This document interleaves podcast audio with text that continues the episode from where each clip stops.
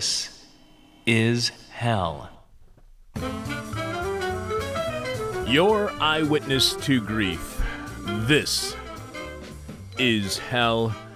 We like to think that certain aspects of our lives are outside of politics, free from politics, despite it being very arguable that, in fact, everything is political. Yet there are things that appear to be completely wrapped up in politics that, for whatever reason, their practitioners insist politics is completely absent from those crafts.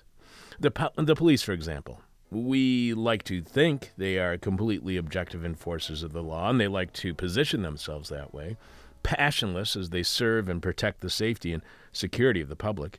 However, as we recently learned here during our local election for mayor in Chicago, the police are very, very political force. Their union leadership threatening that a large contingent would resign if their supported candidate for mayor was not elected, and that blood would run in the streets. Well, a similar belief is apparently embraced with the national security state and foreign policy making. Practitioners like to believe theirs is a completely practical, rational art, untouched by politics. That is, that is until something goes wrong, something goes bad, and when it does, it's definitely the fault of politicians, a bout of politics which undermines practical and rational foreign policy, which is nothing but the material interests of the people of the United States at heart. When U.S. military blunders, as our guest calls them, as our guest today calls them, when those happen anywhere, you can bet the real people who should be held accountable and responsible for the misdeeds aren't the national security or foreign policy makers themselves, but politicians and the public and the influence of popular media that allowed politics to screw up what would otherwise have been absolutely perfect policy making. In a few minutes, we will consider how a longtime National Security Administration veteran believes policy is made and what that might mean for our and the nation's understanding of national security and foreign policy when we speak with writer and editor Simon Waxman, who posted the Baffler article Worst Laid Plans Foreign Policy is Politics. Simon works across areas of the humanities, sciences, and arts. He is a senior editor with the Harvard University Press and was previously managing editor at Boston Review, the, the political and literary magazine. Simon has written for the Washington Post, the Boston Globe, LA Review of Books, the New Republic, Al Jazeera America, Christian Science Monitor, Los Angeles Review of Books, uh, I just said that, McSweeney's, Jacobin, Democracy Journal, and others. Find out more about Simon at simonwaxman.com. I am your bitter, blind, broke, gap tooth radio show, live streaming, and podcast host, Chuck Mertz. Producing is for the very, very first time Dan Kugler. Dan, thank you very much for becoming the newest addition to our crew. Thank you very much for being here. It's a pleasure to be here. Full disclosure while we never do any kind of pre interview and refuse to send questions to guests when they request that we do so, we often actually cancel interviews with guests when they send me questions that I'm supposed to ask them. I sent the following question to Dan yesterday because, as today is Dan's first show, I thought we should take this opportunity to get to know a little bit about Dan, at least when it comes to the show. So, Dan, I met you through a friend of a friend years and years ago, and I think it was, uh, it, has it been maybe five years since the last time I saw you? That uh, sounds right. Uh, a gloggening. So Yeah, I think knows? so. Yeah, exactly. A holiday party at my house. Uh, so uh, maybe I saw you at a, anniversary and listener appreciation party. Yeah, probably. Yeah. Yeah. yeah. But so Dan, how do you remember how you first learned about this is hell? If you do, uh, I- how the hell did you find out about it? I think I was uh, starting college at Loyola University, and I was uh, flipping along the left end of the dial, as they used to call it. Yes. And and um, I started listening to you in the morning. So On Saturday mornings. yeah, back in the old days of uh, twist top knowledge and national beer. Yeah. Yeah. All the old gimmicks that we used to have. That's right. We should probably return to some of those. So, uh, uh, were you in the dorms at the time? Yeah, I yeah, I would have been and Were you listening to Loyola Station too? LUW? yeah, I was I started working with them on a folk music show, a folk and blues show and uh I g- got into radio through that and I actually um did some training with you uh 20 years ago at the old Northwest. I thought you did. I station. thought you were up there yeah. at one point. Yeah, oh, uh, with uh, Spencer Thunderball Thayer and Theron Humison. Yeah, that must. Yeah, that has to be 13 years ago Yes. now. Yeah, 14 years. Wow, that, Yeah. that was a long time ago. I do remember you come Yeah. came up and trained one time. That's right, because we were in another transition, and here you are again, like 15 years later. Right, That's crazy. Got to train all over because we have a Completely different system. here. Yeah. Completely different system. So, Yeah. Dan, please remind us what is this week's question from hell for our listening audience? This week's question from hell is What's a disaster that would make you happier than Elon Musk's rocket exploding? The person with our favorite answer to this week's question from hell wins your choice of whatever This Is Hell swag you want. The This Is Hell t shirt, the tote bag, the face covering, the face mask, the coffee mug, the trucker's cap, the winter uh, beanie or toque if you prefer, as well as the This Is Hell Guide to the 21st Century flash drive featuring dozens of interviews from the 2000s. You can check out all of our stuff right now by going to thisishell.com and clicking on support. You can leave your answer to this week's question from hell at our Facebook page, facebook.com slash this is hell radio, or you can direct message it to us via Twitter at This Is Hell Radio, or you can email Chuck at thisishell.com. As always, we will be announcing this week's winner at the end of this week's show. Following Jeff Dorchen and the Moment of Truth, Dan, what is Jeff talking about during this week's Moment of Truth? Jeff talks up the half ass ethos. the half-assed ethos. That sounds enjoyable and confusing. We got an email at chuck at thisishell.com from Natty C. Natty C writes, My name is Natty. I'm a cultural and digital organizer at the intersection of arts and economic justice. I'm working to get eyes, hearts, and minds engaged with a new curriculum called Economics for Emancipation. E4E. I'm also a Patreon supporter of This Is Hell. Well, thank you very much, Natty. Uh, if you want to support Pat- if you want to support us on Patreon, all you have to do is go to patreon.com slash this is hell. I've uh, he, Natty C writes, I've been listening to you for a, a while, at least six years. And I think it would be incredible to have BIPOC, that's Black, Indigenous, and People of Color, radical economists and grassroots community organizers who created this curriculum to speak to your audience to not only study together using these incredible and free resources, but to study into action. E4E, again, that's Economics for Emancipation, is a no cost seven minute introductory online course informed by decades of dialogue with grassroots social justice and union organizers and heterodox, radical economists out of the University of Massachusetts Amherst. It creates spaces for learning about alternatives to capitalism and applying the lessons to craft organizing strategies and community projects, especially for folks who lack access to higher education or who are long out of school and want a refresher course. The online portal offers free access to the online curriculum materials, which includes more than 25 self guided video lessons, an interactive workbook, and a facilitator guide for the workshops. Please let me know if you are interested and we can talk more. Thinking the conversation can range from legacy of heterodox economics in the U.S. and globe. What is it? Why is it so marginal? Why is the economics field so dominated by the neoclassicals? Why there's so few progressive economics programs in the United States and across the globe? The importance of economics, popular education to organizers and working class people. We can dig into the curriculum, talk about lack of people of color in the economics field, and beyond the binary of capitalism and socialism to f- prefiguring the economy we deserve now and examples where it's happening in the United States. Thank you for your consideration. More information is below in this email. Best Natty.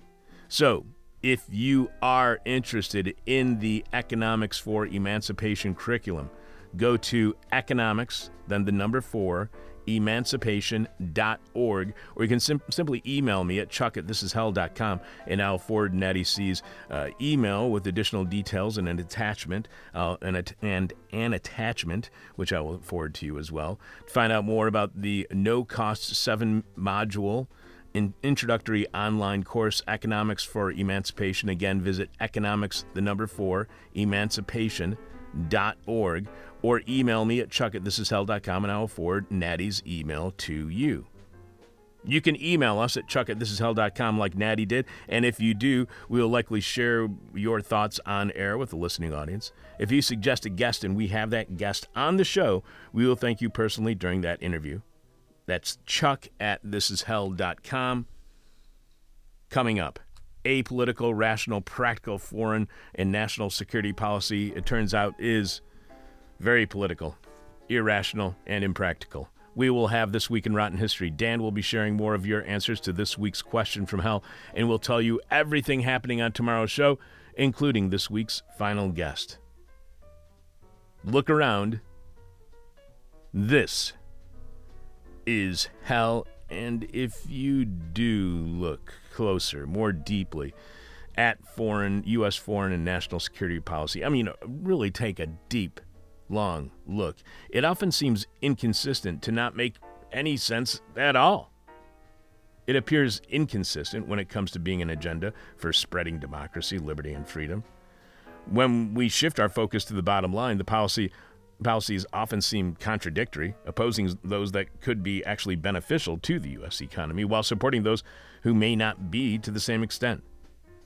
All of this can lead one to wonder what is U.S. foreign and national security policy, what is it really all about?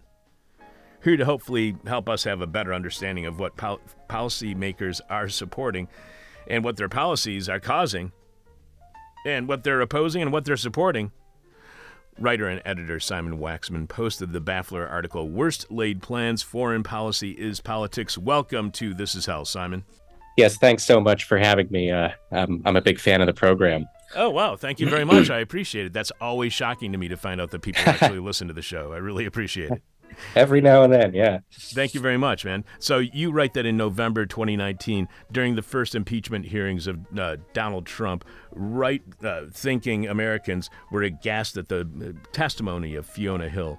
From her senior position on the Russia desk at the National Security Council, Hill had witnessed Trump's unfolding plot to hoodwink his way to reelection, a scheme in which U.S. diplomatic personnel, taking direction from campaign operative Rudy Giuliani, would extract from the government of Ukraine a public announcement that it was investigating Joe Biden. The sought for inquiry of Trump's political opponent was, Hill emphasized, emphasized the House Intelligence Committee, a domestic political errand strategically distinct from national security policy.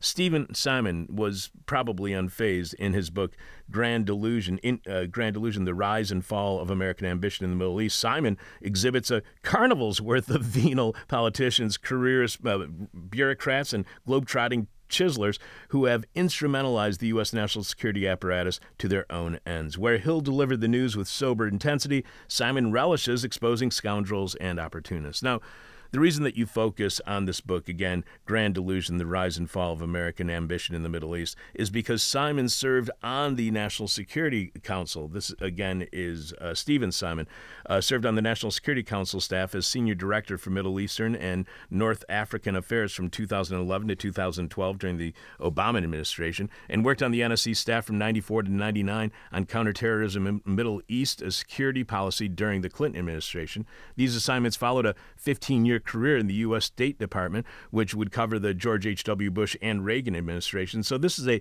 long time foreign policy, national security, national security policy maker. How consistent are these venal politicians, careerists, pol- bureaucrats, and globetrotting chiselers? Are U.S. failures and poor policies related to the Middle East a partisan or bipartisan project? How much does this depend upon who's in the White House and who's controlling Congress? Well, I think, you know, my perspective on it is that it is a transpartisan and trans ideological kind of phenomenon. Um, we, and and that is because you know what's consistent in national security policy is that it is a domestic political errand for the most part, that the point is to achieve domestic political goals and, of course, to achieve certain financial goals for players in the system. But as far as politicians are concerned, I don't think that we should really be looking for a sort of non ideological or non-partisan uh, national security strategic outcome. We should be looking to understand what sort of political coalitions people are trying to build. Um, and to really take a careful look at how national security policy is oriented toward um, ideologies that people feel strongly committed to, not so much material outcomes. That I think is is kind of the gist of what I'm arguing here.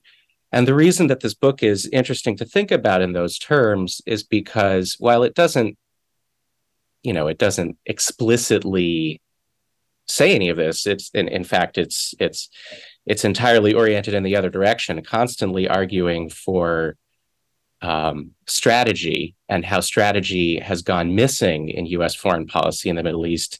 And I think that we should try to understand how the decisions that US policymakers have made have been rational in the sense of promoting their political agendas, if not really a security or economic agenda. You write that the effect of Steven Simon's jumble of arguments is to reinforce the cult of strategy that matured during the Cold War. What do you mean by the cult of strategy? How is strategy viewed in with, from within this cult of strategy?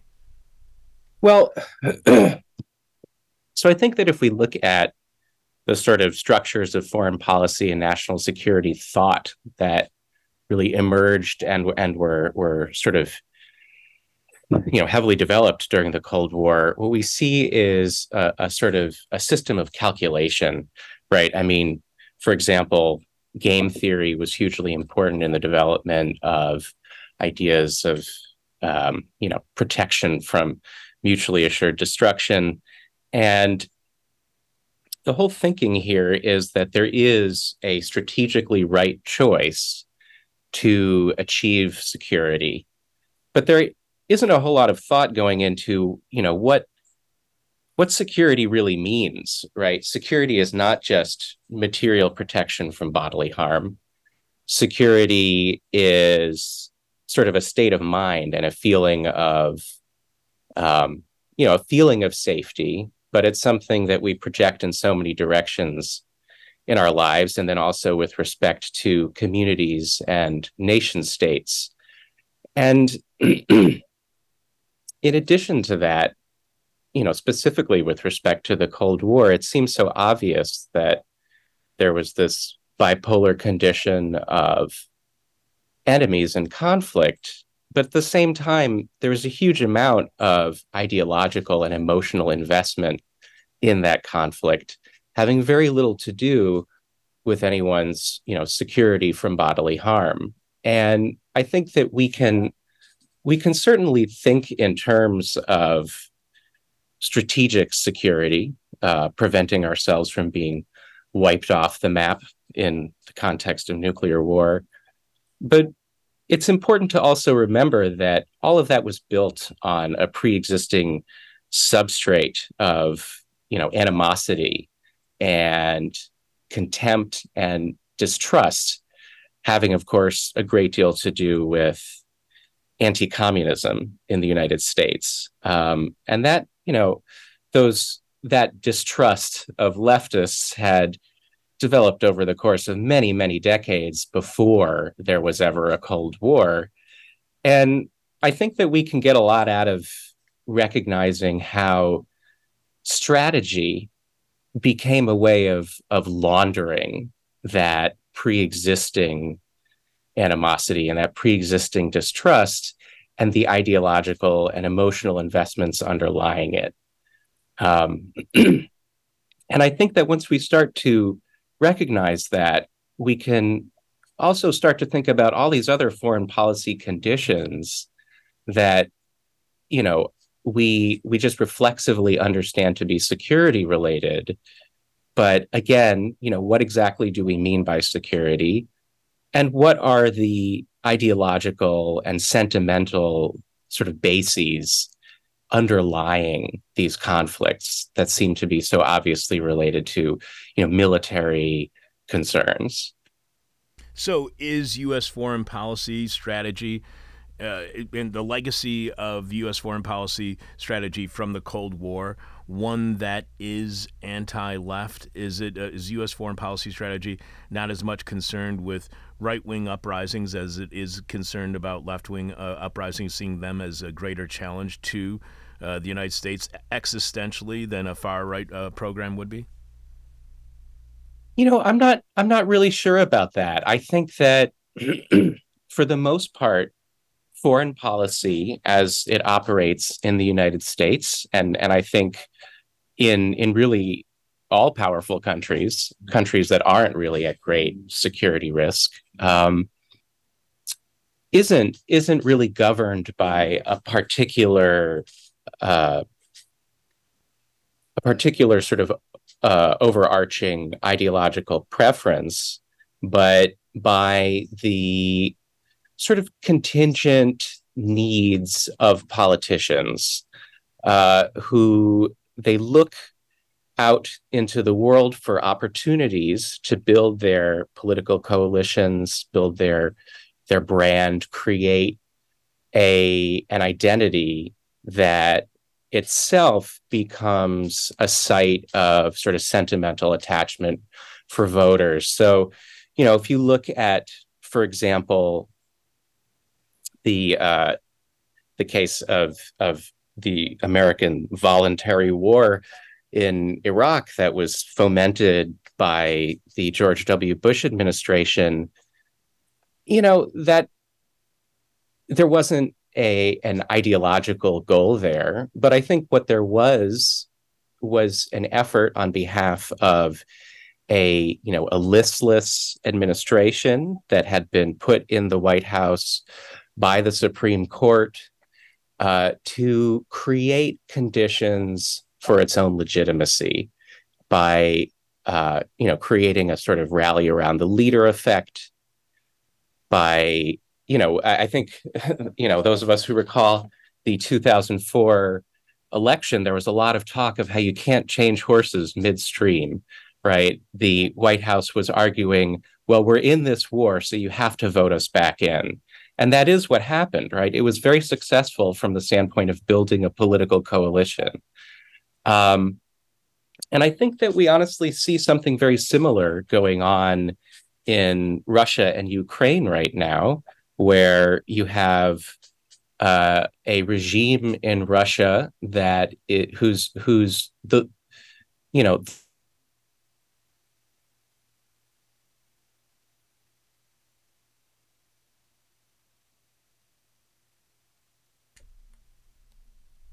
Are you still there, Simon?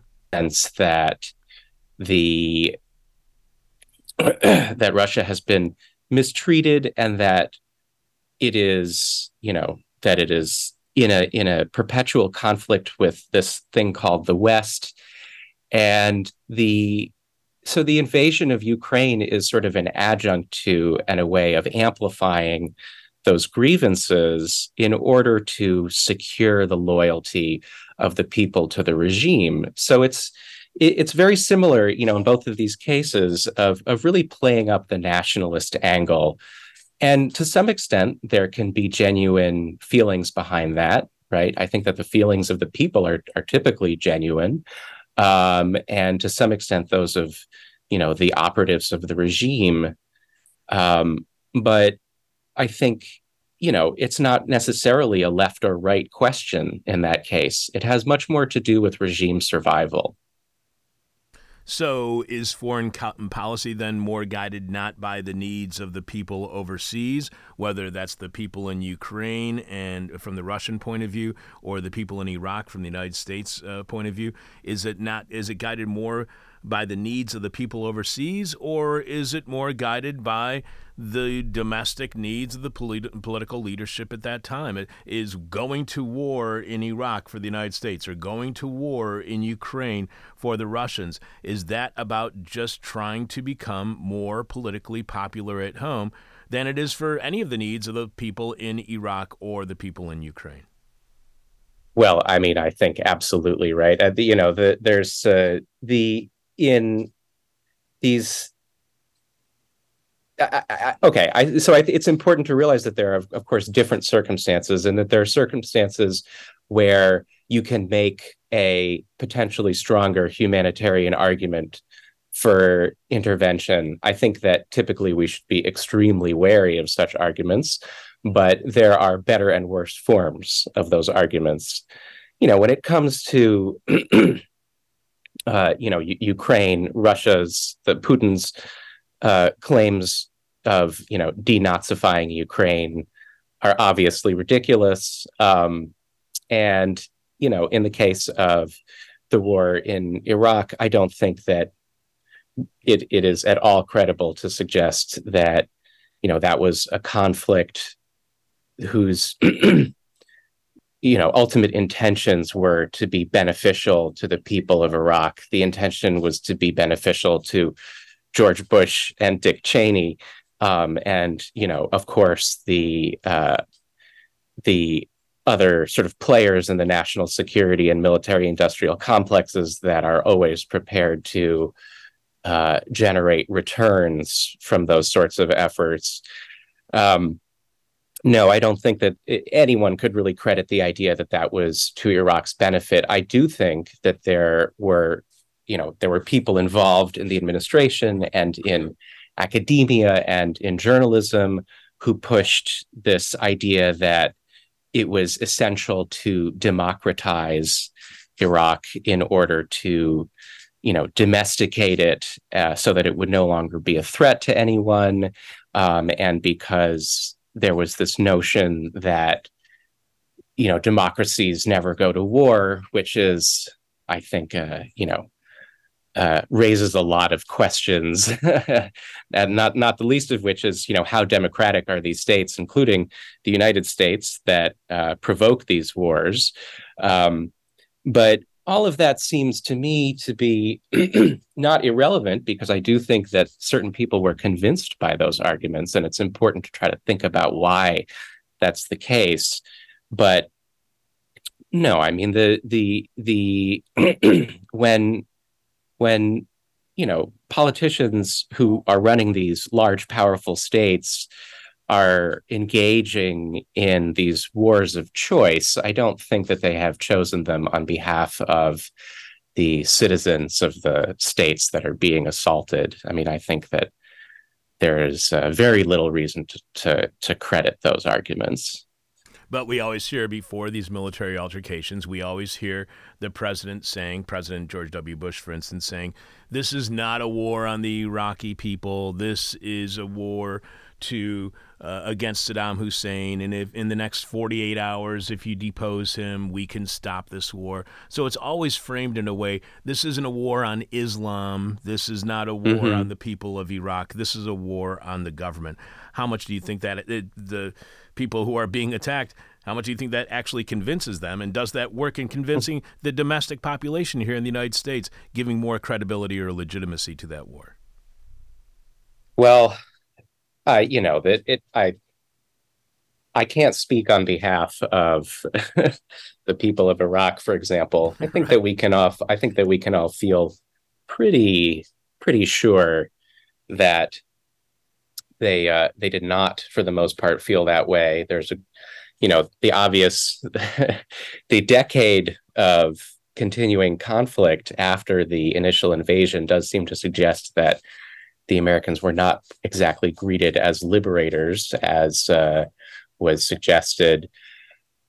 Um, I'm not sure that the on the domestic scene it matters a great deal. I think that these are platitudes that sort of have to be announced.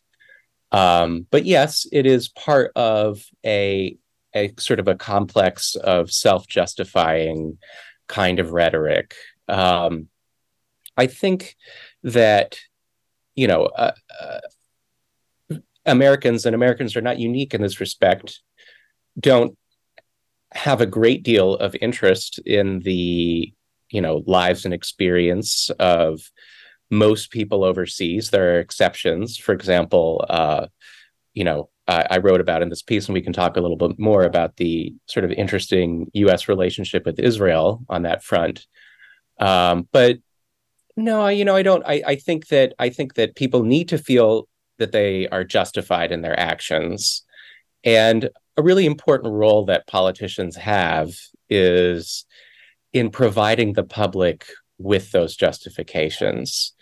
Um, that is a you know a major part of how politicians build political support, and so you know again, if we look at Ukraine, really mainly because it's just such an important event of our current moment, the a, a, a, a, huge portion of the discourse surrounding it is about developing justifications for the attack that you know Russia has instigated.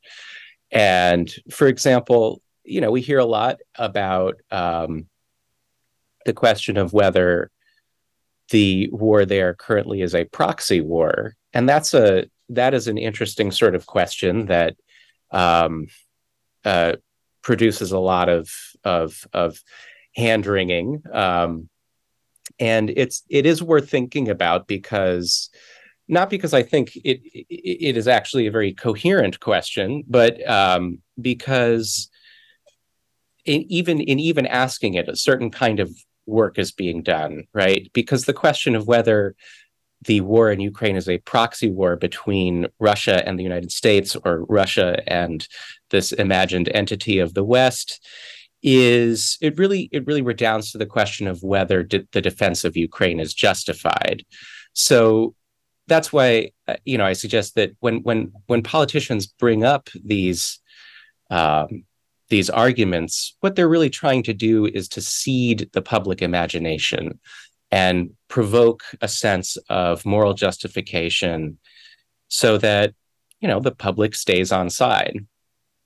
Um, and various uh, arguments were similarly you know made with respect to the war in iraq.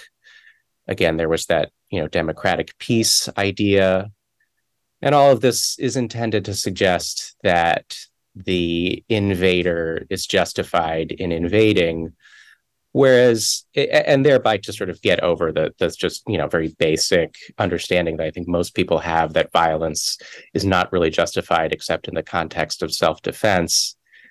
But then of course we get back to this interesting question of what is defense and what is security. Uh, security is the thing to be defended and so the aggressor is constantly enjoined to develop justifications for how their aggression is in fact a form of defense.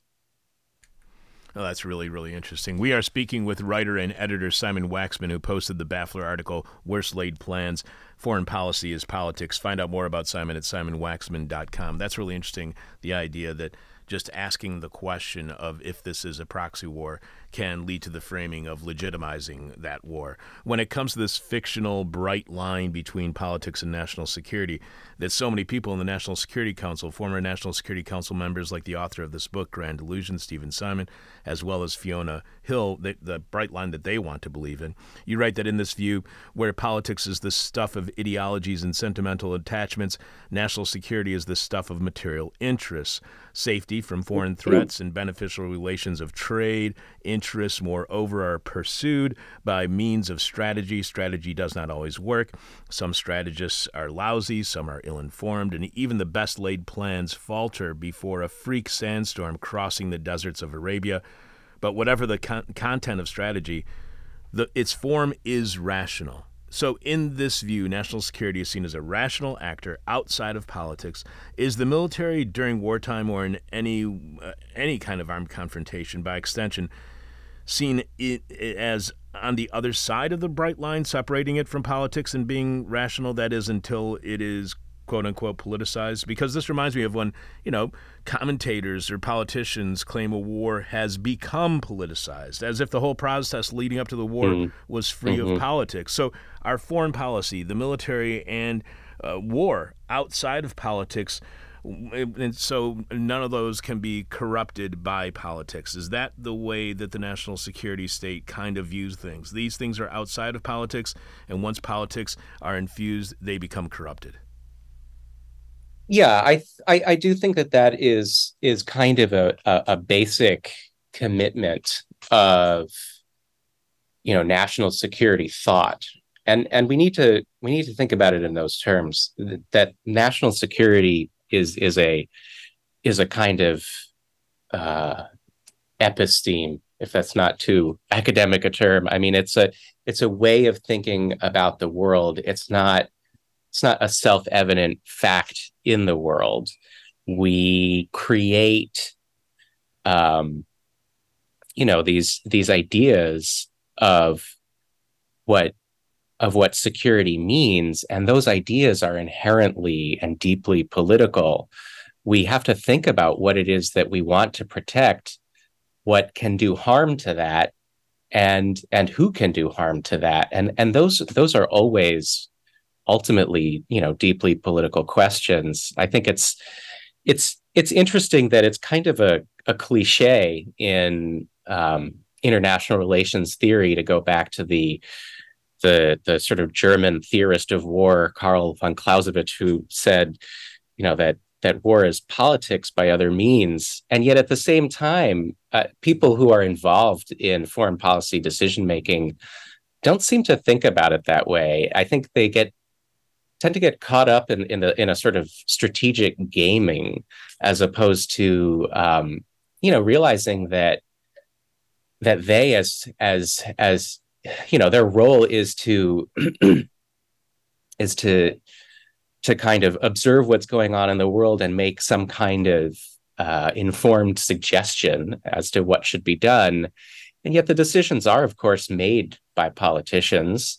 And the and and in addition the recommendations of foreign policy advisors you know in, involve all kinds of presumptions about what a good outcome might be.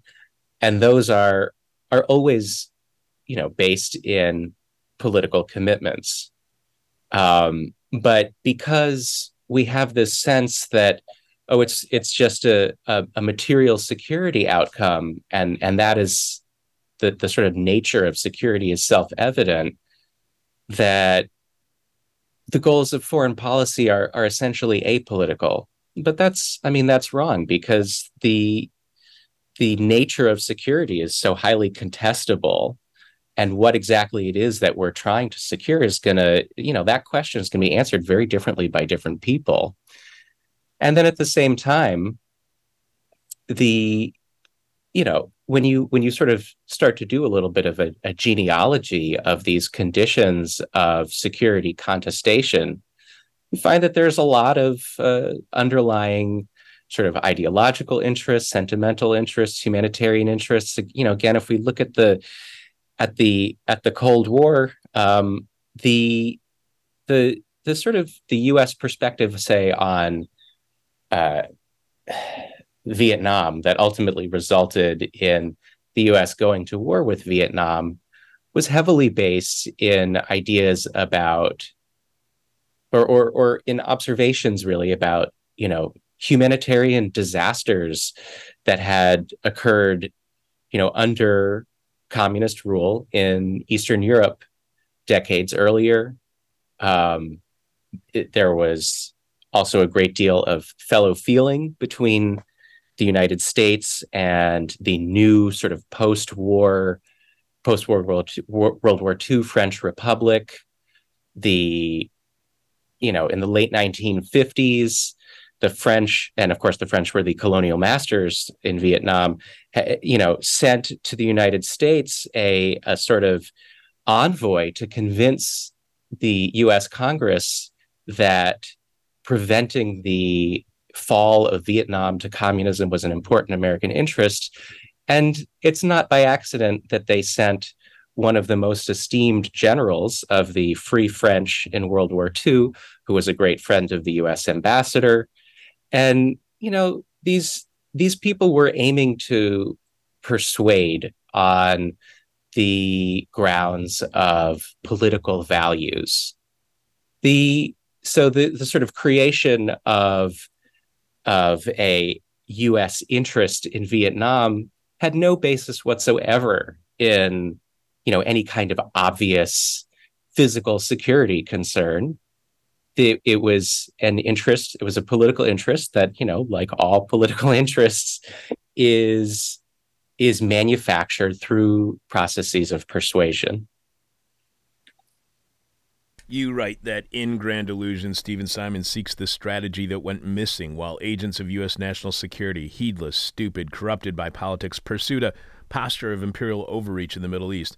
The race to dominate in this telling begins with the Reagan administration's 1982 incursion in Lebanon, careens into the 1990-91 Gulf War, in which uh, U.S.-led forces drove the Iraqi army out of Kuwait's oil fields, and muddles through the war's 20, 2003 successor and the subsequent occupation of Iraq before sputtering out with the 2011 Libya misadventure, after which U.S. militancy in the regions began to wane. Afghanistan mysteriously is nigh absent. So, in the words of uh, Madeleine Albright, it, it, was all worth it. We will never be able to know, of course, but is all criticism of U.S. policy in the Middle East uh, closed for debate in this uh, perspective because Saudi Arabia and Israel or the region did not fall into a region-wide war. It is every, everything that the United States did mm. when it comes to foreign policy perfectly fine in this perspective because the U.S. or because Israel and Saudi Arabia never went to war. Well, you know, I mean, that's one of the really strange things about this book. Um, in some ways, I'm glad that we haven't been talking too much about the book itself because it is just such a a bizarre and self-refuting, contradictory exercise. Um, and you know, I don't want to necessarily presume that the perspective of this author accurately characterizes perspective of everyone in the National Security Council, but I think that it is safe to say that um, there are there's a, a, pretty serious groupthink that goes on in Washington foreign policy circles, and if you're not participating in that groupthink, you don't really have much of a career there. Um, so you know, I think that we should really scratch our heads uh, at because I you know I think ultimately that is what this this author concludes that because you know the U.S. has been able to maintain uh, access to oil, and because the U.S. has been able to maintain what you know this author considers to be two important allies worth protecting, uh, namely Saudi Arabia and, and Israel,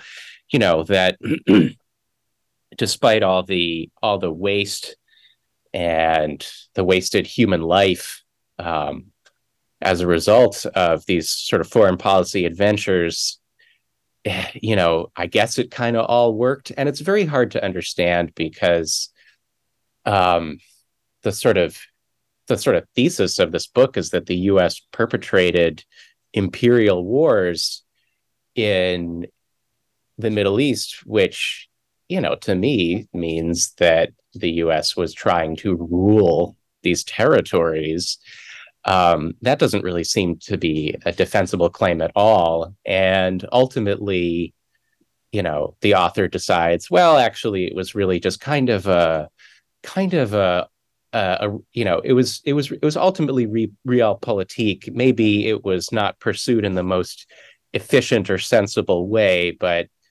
but the goals were really pretty minimal and easy to understand within the frameworks of you know structure of international relations. And you know i constantly find in reading the works of um and uh, whether it's you know so, so, uh, and and observations of people who are engaged in foreign policy decision making and national security decision making that they're constantly coming back to these ideas of international structure that you know international relations theorists talk about and you know that you sort of build ally alliances this way and that way and you balance this way and that way.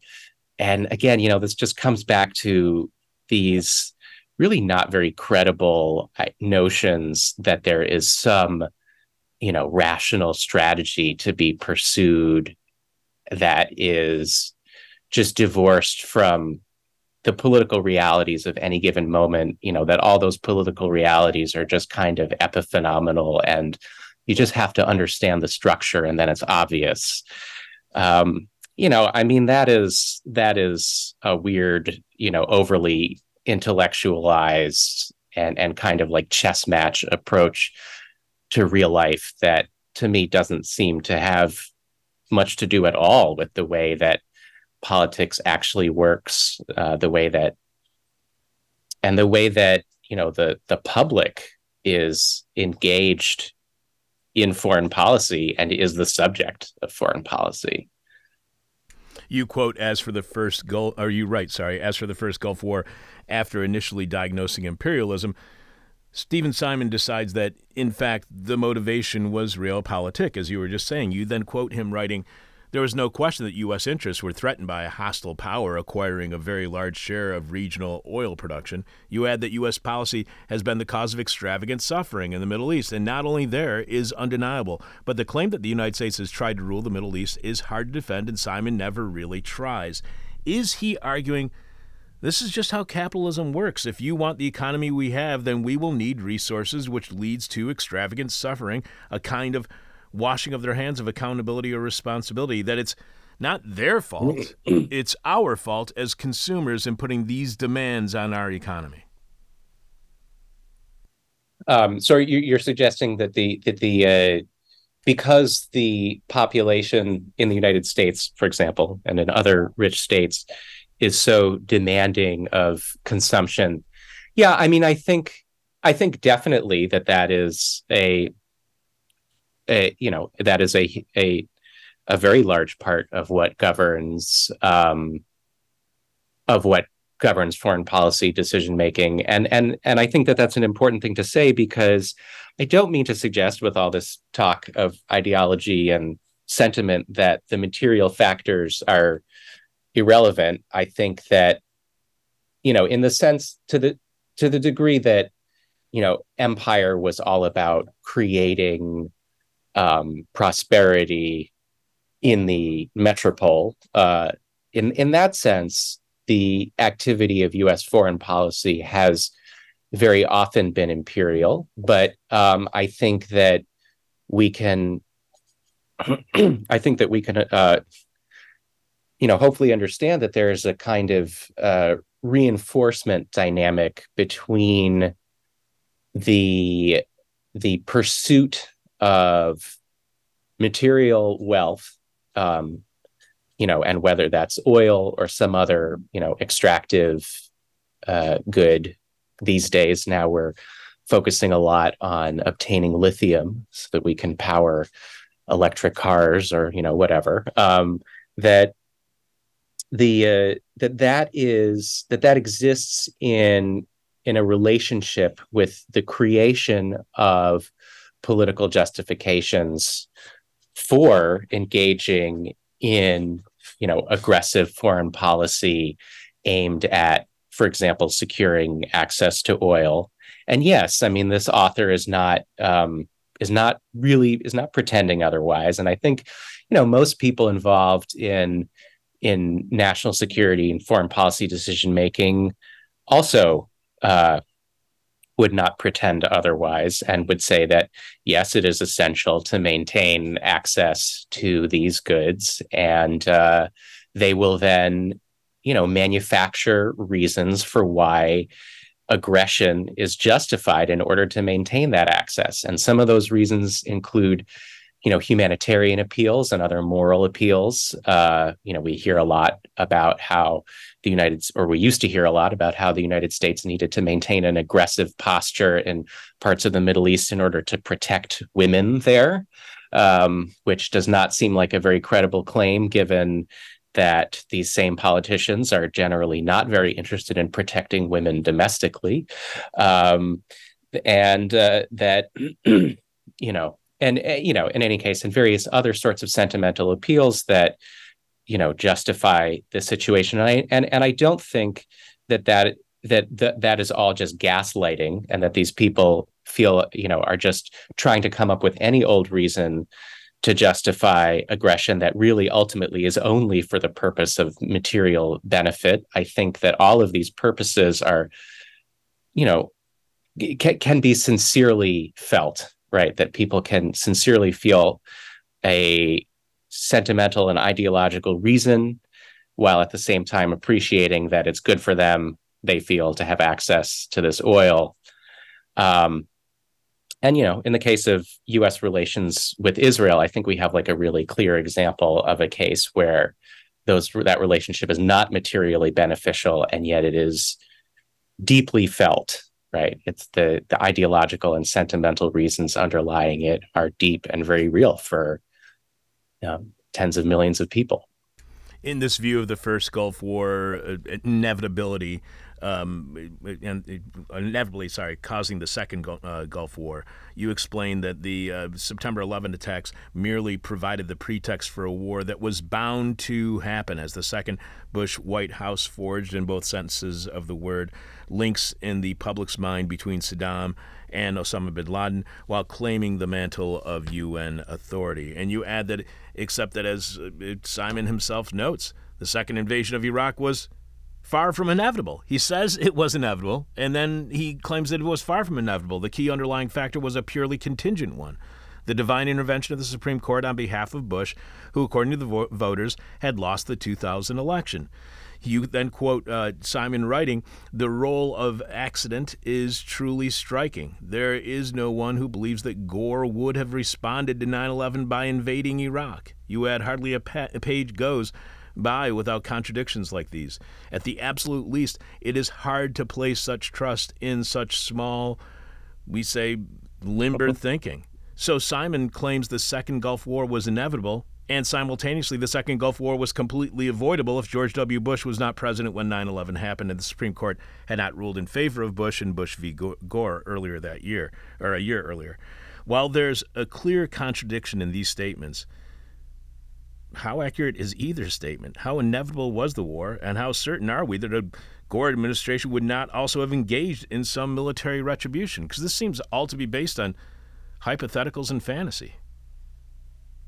Yeah, I mean, so I think that I, I, I maybe this is just I, I think I choose to just sort of see these contradictions as reflecting the the you know and an author trying to come to terms with the many sort of bad ideas that he has held over the course of a consequential career um, and sort of you know never having really come to a, a, a genuine understanding of them um, i think so I, absolutely this the second gulf war was not inevitable um, it was a manufactured crisis. Um, that's obvious in hindsight, and it was indeed obvious with foresight. I mean, it was obvious at the time. and the panoply of justifications that arose around it, I think also testify to that, right? There, you know, there was all the all sorts of there was you know talk about weapons of mass destruction but there were also all at the same time and not unimportantly these claims being made about how democracies don't go to war about how the iraqi people yearn for freedom and are oppressed under the regime of saddam hussein and you know un- undoubtedly that was in in you know in many ways an extraordinarily destructive dictatorship and i don't want to minimize that but that doesn't really speak to the question of why the United States should have invaded.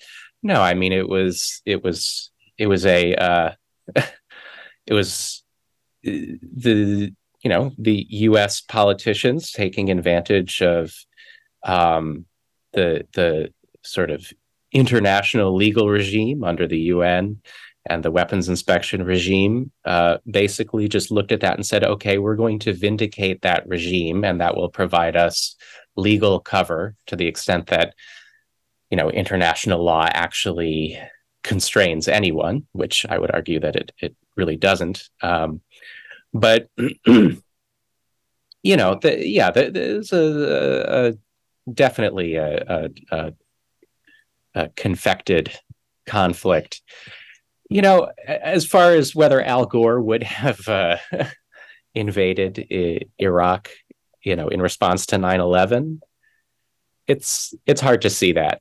It's hard to see that happening. He might have made certain other terrible choices.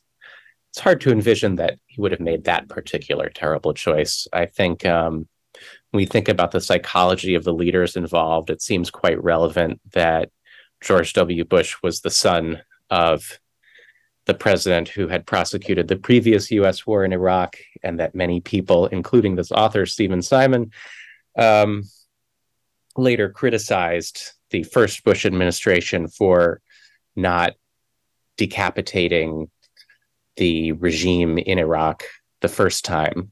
And uh, of course, Bush, George W. Bush himself was surrounded by people who who probably felt that critique in a pretty stinging way because they were the same people who were operating foreign policy in the first Bush administration.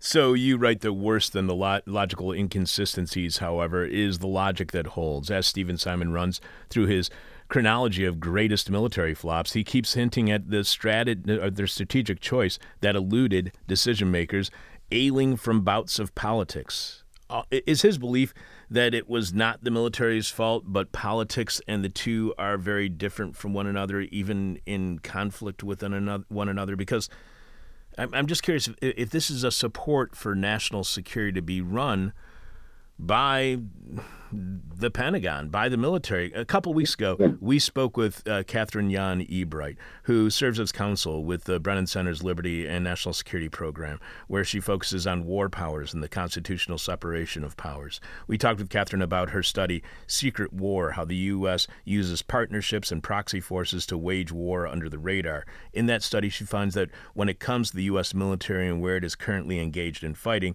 and has been engaged since the 2001 passing of the authorization for use of military force. Members of Congress, as well as the president, have not known everywhere the U.S. military is engaged and who they have engaged in combat. But the Pentagon and CIA both know, and while past presidents like President Obama attempted to get that information with the assumption it would then be made public, he never fully succeeded. So, does an NSA veteran like Simon, from your reading of his book, uh, Grand Illusion, does he want, do you think the national security apparatus wants a national security policy not run by politicians, but affected by the Pentagon and CIA rather than one that has to deal with bouts of politics from elected representatives in the legislative and executive branch? Do you get a feeling that he would rather have foreign policy, a national security policy run by the Pentagon and CIA than run by the uh, legislative and executive branches? You know, I think my sense is that he would he would rather have a foreign policy run by the National Security Council and the State Department, taking certainly with um, you know the advice and uh, intelligence collection provided by the uh, you know defense intelligence agencies and the CIA I don't get the impression that he sees the uh, the Pentagon as the appropriate locus of decision making, but you get a very clear sense that he does not, you know, see much role for a democratic process in foreign policy. I, you know, I think it's I think it's worth noting that this book is structured entirely around which administration is in power at any given time. And that that has multiple multiple effects. I mean one of them is to is to provide a completely us centric perspective on things in which the united states is always the agent and is never reacting to facts on the ground anywhere else in the world or to the influences of decisions made elsewhere but in addition, it completely divorces Congress from the process of foreign policy. Uh, and, you know, in some ways, I, I think that there's a, a, a little bit of a truth to that to some extent. I mean, as you were just pointing out, that Congress is often kept in the dark about goings on in US foreign policy. And I would say that uh, for many of those politicians, they prefer it that way. I, I think that, you know, so much of the activity of Congress is passing the buck. It's it's not having to take the hard vote. It is putting yourself in a position to essentially be a you know a media star get out there on tv on the radio get in the pa- get in the papers jabbering away and you know holding some some very bold opinion but then never having to take a vote um, and uh, i think you know i think that a lot of the politicians that we have in this country um, i think that they prefer to operate that way i think that they like the idea that um, not just foreign policy, but that so many policies would be made without their input. And, you know, thus, for example, Congress is uh, very much willing to rely on the Supreme Court to make policy decisions and the, you know, and the uh, presidential administration, and basically just serves to kibitz and write op eds. That's uh, maybe a cynical perspective, but I think one that is, uh, you know, earned. well, do you think that that lack of transparency has an overarching effect on U.S. Dem- on democracy here in the United States? Does the does Congress or Pentagon or the CIA or the president keeping secrets about war from the American people, uh, not having that transparency? Do you think that has an impact on uh, democracy writ large here in the United States? Absolutely, it does. I think that the extravagant, nat- um, you know, sec- uh, uh, uh, sort of secrecy state that we have, which is part of the national security complex, is hugely detrimental to the possibility of, I would say, democratization, not democracy, because I don't recognize the United States as being a democracy. I think that we have you know many people in this country who seek democracy, and that is a great thing and something to be, uh, you know, pursued uh, in an ongoing way. Um, but I think that that the process of democratization is very much hampered by secrecy. Um, and I think one of the really interesting things about the recent, you know, Discord leaks, so called, it's just how benign uh, most of of of what we're learning is right? So much of of what we've heard is not really anything that needs to be kept secret. Um, you know there have been important studies of the uh, tendency to um, keep just so much confidential information in the United States, and it's clear that it's it's it can't be controlled. Uh, even people who do not intentionally keep state, state secrets in their Florida mansions uh, have been discovered to, you know, have them in their Philadelphia offices, and uh, it's it's impossible to control all of it. There are low level, you know, National Guardsmen apparently who have access to state secrets, um, and I think, you know, all of that just reflects the fact that we don't have a self governing polity here, right? How are you supposed to have a system of self government in which the selves, that is the citizenry, the population, in which the population doesn't know what, in a very basic and fundamental way, the government is, right? What the state is doing with its power I, I mean, I think I don't want to. I don't want to go totally overboard and suggest that there is never any sort of instrumental utility or justification for keeping a secret. But I think that uh, we need to in so many ways, we need to be thinking about how the state is not actually subject to the government of the population. Um, and state secrecy is definitely uh, definitely part definitely a part of that lack of democracy or those severe democratic deficits that that we experience in this country. But you do also point out the influence that the public does have over uh, policy at times. You mentioned how in the mid 60s, Americans had grown a soft spot for Israel in the preceding, preceding decade or so, not because Israel contributed to domestic security or prosperity, but for sentimental reasons. In the 1960s, Americans discovered the Holocaust through the trial of Adolf Eichmann in books like While Six Million Died, which highlighted Americans' moral debts to the world's Jews inc- incurred while passively observing Nazi genocide. That's the 1967 book While Six Million Died, A Chronicle of American Apathy by Arthur D. Morse, the first book about the U.S. response to the Holocaust. And you add that the Second Vatican Council in 1962 to 1965 gave Catholics dispensation to stop hating Jews, aggressively uh, public Israeli policy led by then Foreign Minister Golda Meir, uh, who had grown up in the United States and spoke American, positioned support for Israel as a so called American value. And with East Jerusalem in Jewish hands after the 1967 war, American Protestants saw the fulfillment of biblical prophecy, which provided a religious rationale for investing in the new status quo. By 1979, Israel was prepared to acknowledge the effective advocacy of U.S. Christians by rewarding Jerry Falwell with a private jet, and the following year, a medal for outstanding achievement. So, Simon, what is the relationship, if any, between the growing influence of Christianity in U.S. politics and the seemingly simultaneous growth of popular support for Israel? What is the link between the huge growth in Christian influence in U.S. politics, popular U.S. support for Israel happening at seemingly exactly the same time? Does U.S. nationalism and Israeli nationalism thrive off of one another, and why?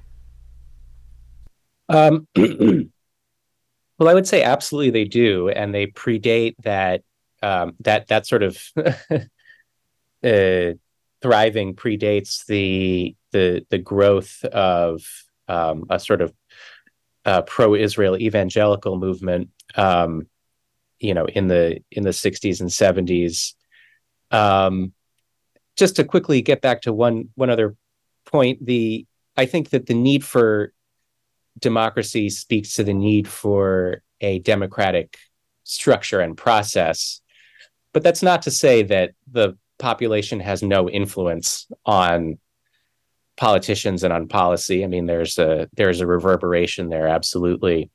I think that you know, with the the growth of the sort of American Christian right, um, that has that has definitely been a a real a really important and in some ways you know a recognized but but but under theorized element of um, the U.S. relationship with Israel um, because you know historically I don't think anybody would argue that the United States was especially um, welcoming of or celebratory of Jews and Jewish interests. Um, you know, when the Roosevelt administration during the uh, during World War II sort of created the idea of Judeo Christianity, uh, it did so in order to try to convince Americans that they should care that Jews were being slaughtered in Europe, and it was not a very successful effort. um,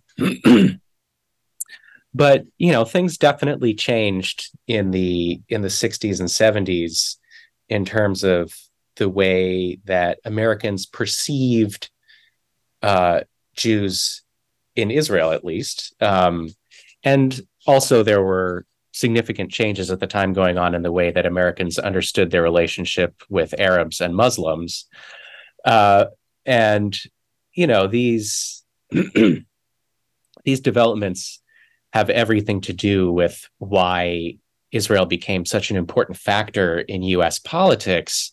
And then you you start to get feedback loops as um, as more as as as a you know sort of enough Americans come to understand uh, the the sort of success of a of a, a Jewish state in Israel as being important to themselves, it become that becomes a voting issue, and uh, you know within the very cabined and constrained de- you know forms of democracy that we have it it became essentially a necessity for U.S. politicians to um, you know to to affect this you know pro-Israel so-called posture. Um, and I think it's it's also underappreciated that while you had the the Christian right becoming more and more invested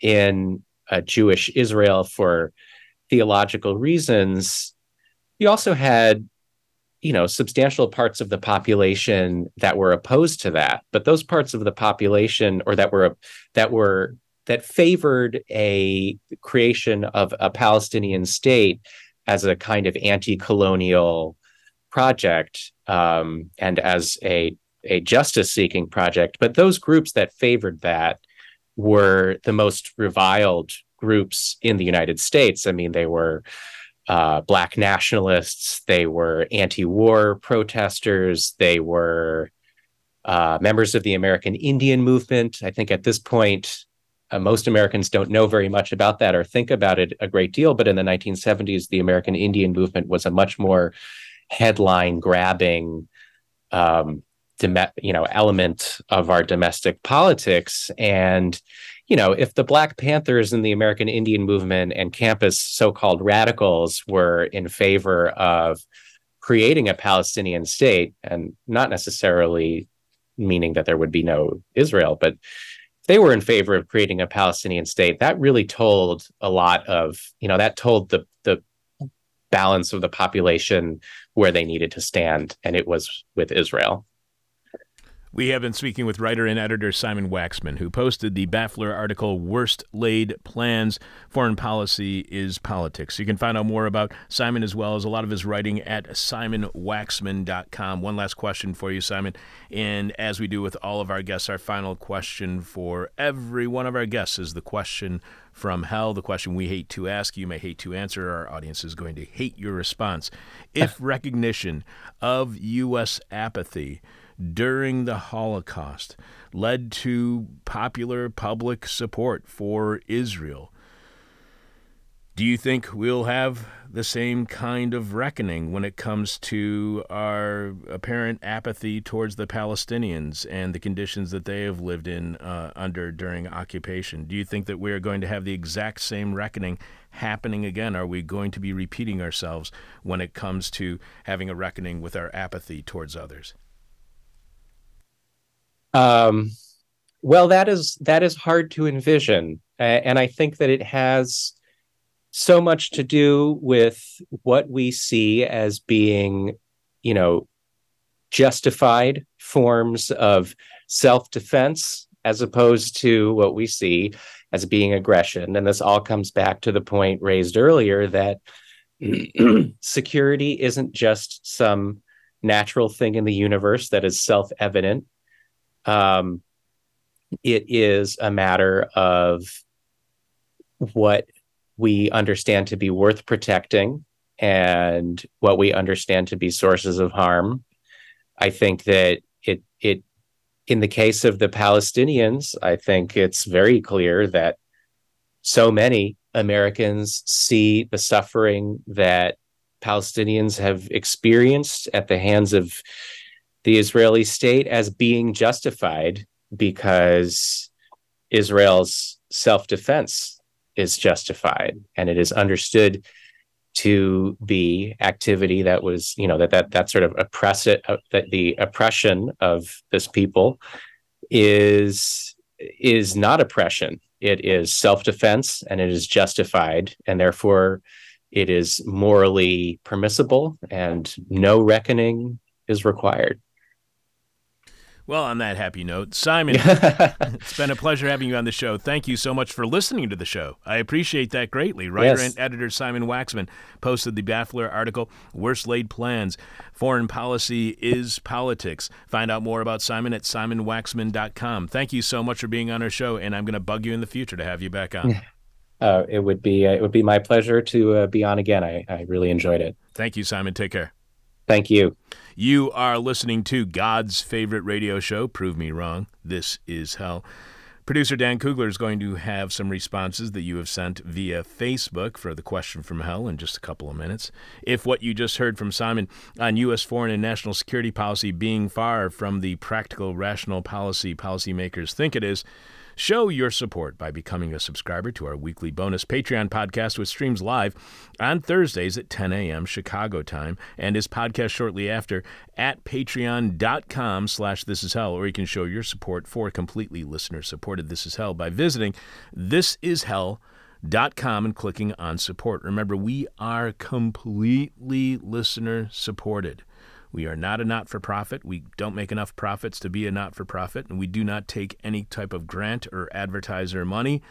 So please show your support for thisishell.com by clicking on support.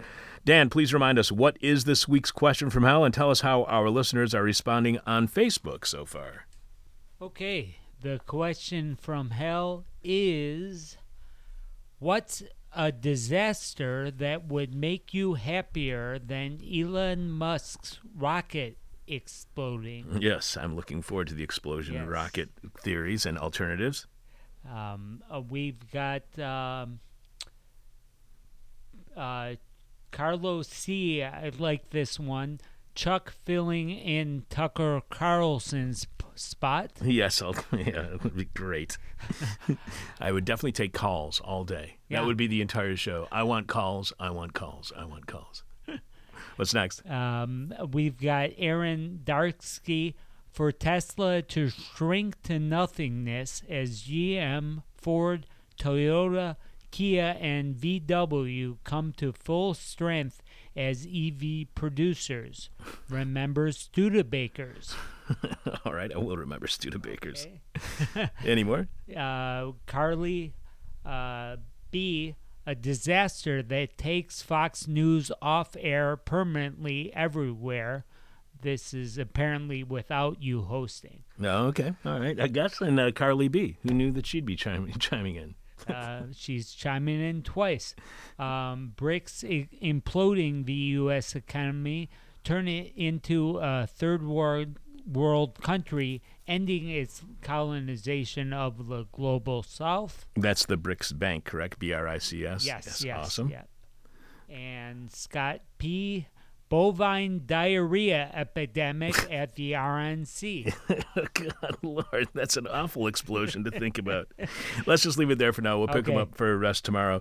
Uh, the person with our favorite answer to this week's question from hell wins your choice of whatever This Is Hell swag you want. You can check out all of our merch right now by going to thisishell.com and clicking on support. You can leave your answer to this week's question from hell at our Facebook page, facebook.com slash This Is Hell Radio, or you can direct message it to us via Twitter at This Is Hell Radio, or you can email it to us at chuck at thisishell.com. But again, we must have your answer by the end of this week's show when we are announcing this week's winner, following Jeff Dorchen in the moment of truth. And one more time, Dan, what is Jeff talking about during this week's moment of truth? Jeff will be talking up the half ass ethos. the half-assed ethos. We'll have the rest of your answers to the question from hell later this week. It's time for nasty, gnarly, nauseous, naughty, nerdy, icky, drippy, sticky, goopy, gloppy, globby, gory this week in rotten history. On April 29th, 1965, 58 years ago this week, President Lyndon Johnson ordered U.S. troops into the Dominican Republic, where forces loyal to Juan Emilio Bosch, the first democratically elected president in the republic's history, were fighting the right wing generals who had ousted him two years earlier in a coup. Makes sense, after all. I'm absolutely certain, 100% convinced, that LBJ called in the troops to protect the will of the people, to protect democracy in the Dominican Republic, and the government that was democratically elected. I'm positive that's what he was doing. Certain he was there to fight for democracy and against the illegal coup. Johnson claimed that the U.S. military invention was necessary to protect the lives of U.S. citizens of the Dominican Republic, but his real reason for sending in the Army and the Marines was to prevent supporters of Bosch, who identified themselves by the term constitutionalists, from restoring him to the presidency. Because the last thing the U.S. needs 250 miles west of Puerto Rico and 500 miles northwest of Cuba is a democratically elected government that is based on a nation's constitution. For years before this election, Bosch had worked in exile to oppose the corrupt dictatorship of Rafael Trujillo, who had been responsible for tens of thousands of political murders. And during his seven short months as president, Bosch had pursued land reforms, new labor laws, and other changes that made him enemies among the rich and caused Catholic Church figures and others to call him a communist. And by the way, just as a callback to a conversation that we had last week with Malcolm Harris about his book Palo Alto, he mentions how the way in which uh, the corrupt dictatorship of Rafael Trujillo had access to the names of tens of thousands of political murders was through Silicon Valley, before it was Silicon Valley and Stanford University. After the generals grabbed power, of course, and Bosch fled to Puerto Rico, LBJ did not want him back in the Dominican Republic, invoking the specter of, quote, another Cuba, by which I assume he meant another nation cut off from the rest of the world by a global superpower's blockade and permanent economic sanctions regime. In the violent weeks that followed, a combined total of some 1,500 Dominican troops and police were killed on both sides, along with 44 U.S. troops and an unknown number of civilians. In the following year, a ceasefire brokered by representatives of the Organization of American States would eventually lead to new elections in which a conservative candidate, Joaquin Balaguer, would defeat Bosch with the help of, you guessed it, the U.S. government. So if you actually believe the foreign policy of the United States was about bringing around, you know, democracy, freedom, and liberty, here's yet another historic example of how that's simply not the case.